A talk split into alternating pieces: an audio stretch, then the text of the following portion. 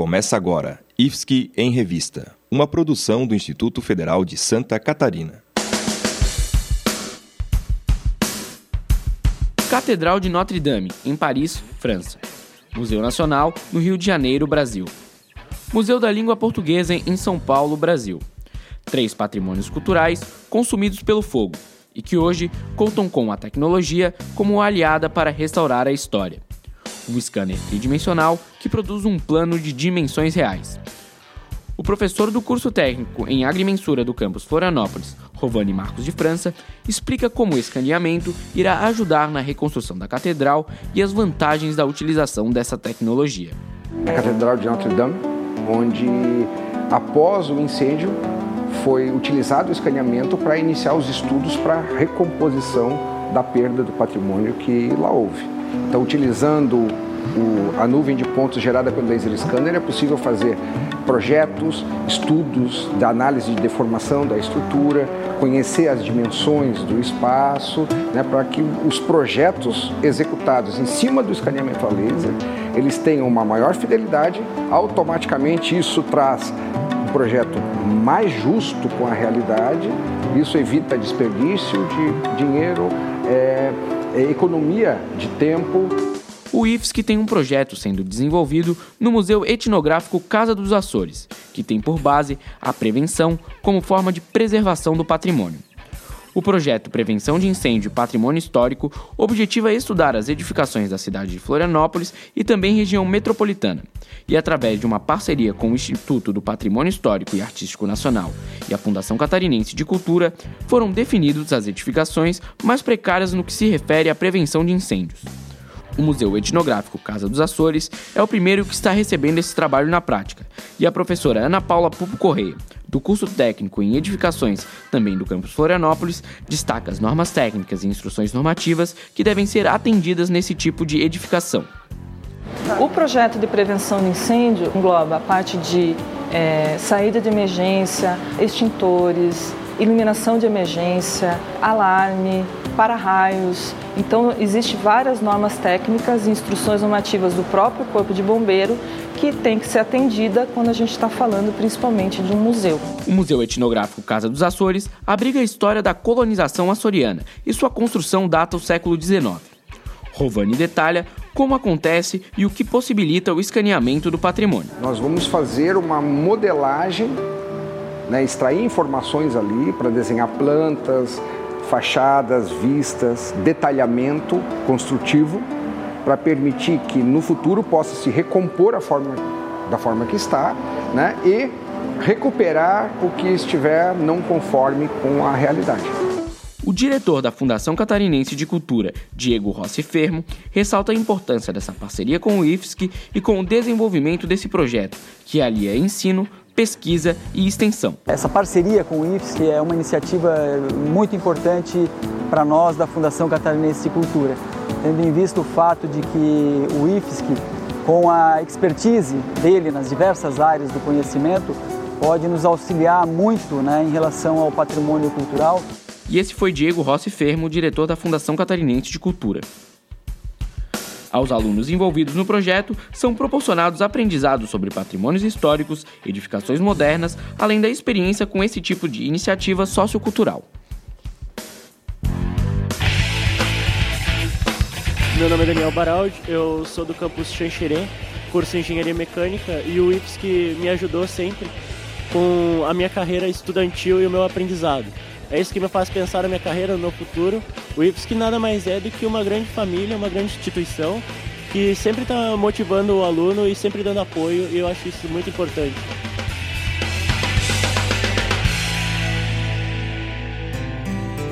Uma equipe multidisciplinar formada por estudantes e professores do campus Canoinhas e extensionistas da empresa de pesquisa agropecuária e extensão rural de Santa Catarina, a EPAGRE, desenvolveram uma pesquisa inédita na região no Planalto Norte de Santa Catarina, para levantar as características produtivas de vacas leiteiras de primeira lactação. Segundo a estudante do curso superior de agronomia, Samantha Palhano, a pesquisa é de suma importância para a análise dos arranjos produtivos elaboração de políticas públicas direcionadas para a pecuária leiteira e desenvolvimento de tecnologias voltadas para esse setor. A média nacional ela fica em torno de 1709, mais ou menos. A gente conseguiu ficar superior à nossa média nacional e superior também à média do sul do Brasil, porque o sul do Brasil ele é o maior produtor de leite nacional. O sul do Brasil ele fica em torno de 2,966 litros de leite por vaca ao ano. Então, se analisado esses 6 mil litros de leite aqui da região do Planalto Norte, com comparação ao 2,966, a gente conseguiu o dobro da produção comparada ao sul do Brasil.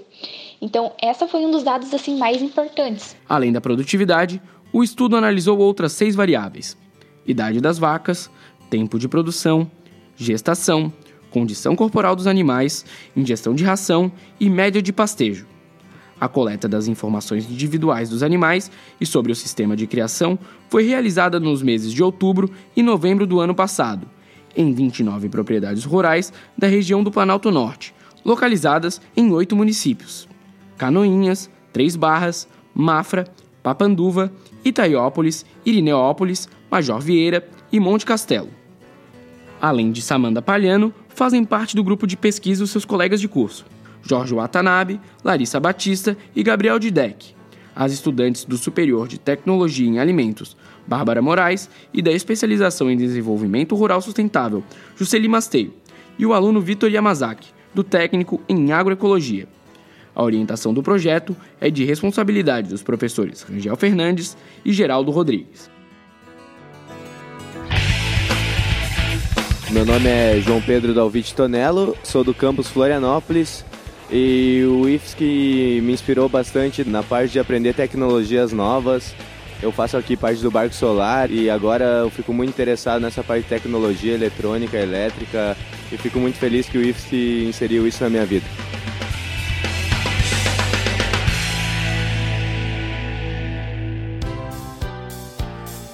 Permitir aos donos melhor controle sobre a alimentação e hidratação de seus animais é um dos benefícios que o projeto Refeicão pretende trazer com sua proposta de alimentador e monitor interativo para cães e gatos. A ideia foi desenvolvida pelo estudante Gabriel Dias dos Santos, da segunda fase da Engenharia de Telecomunicações do Campo São José, e tem como mentora a professora Maria Cláudia de Almeida Castro. A ideia de Gabriel é facilitar a vida dos donos de cães e gatos e proporcionar bem-estar a esses animais. A relevância do projeto pode ser comprovada nos números. O Brasil é um dos maiores mercados de animais de estimação do mundo, com a segunda maior população de cães, gatos e aves domésticas do planeta, além da quarta maior população de animais de estimação em geral o mercado pet brasileiro movimentou 20,3 bilhões de reais em 2017, dos quais 68,6% relativos à alimentação dos animais, segundo dados da Associação Brasileira da Indústria de Produtos para Animais de Estimação.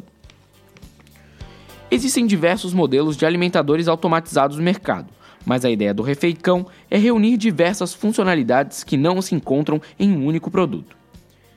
Entre elas estão tela em LCD para que o dono possa fazer uma videochamada para seu pet, possibilidade de cadastrar no Help Assistance, ou seja, alguém que possa ser contatado para resolver uma emergência, além de um reservatório para água, desumidificador de ar para evitar contaminação da ração e sensores para controlar a quantidade de ração e de água. Uma das principais funcionalidades, a videochamada, tem como objetivo que o animal possa ver e ouvir seu dono, e assim diminuir a chance de problemas como a síndrome de ansiedade da separação, considerada um dos problemas comportamentais mais comuns entre cães e que se manifesta quando são deixados sozinhos.